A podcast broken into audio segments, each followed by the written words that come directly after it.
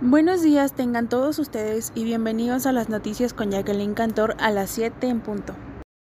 Un día como hoy, desde hace setenta años, cada siete de abril se conmemora el Día Mundial de la Salud, cuyo objetivo es construir un mundo más justo y saludable. Queremos saber qué actividades realizas para seguir cuidando de tu salud en esta pandemia. Cuéntanos, ¿qué acción te falta para estar al cien? A continuación te daré tres tips que son primordiales para el cuidado de tu salud. El primero es hacer ejercicio mínimo treinta minutos al día. El segundo es acudir a un chequeo general una vez al año. Y el tercero es cuidar tu alimentación.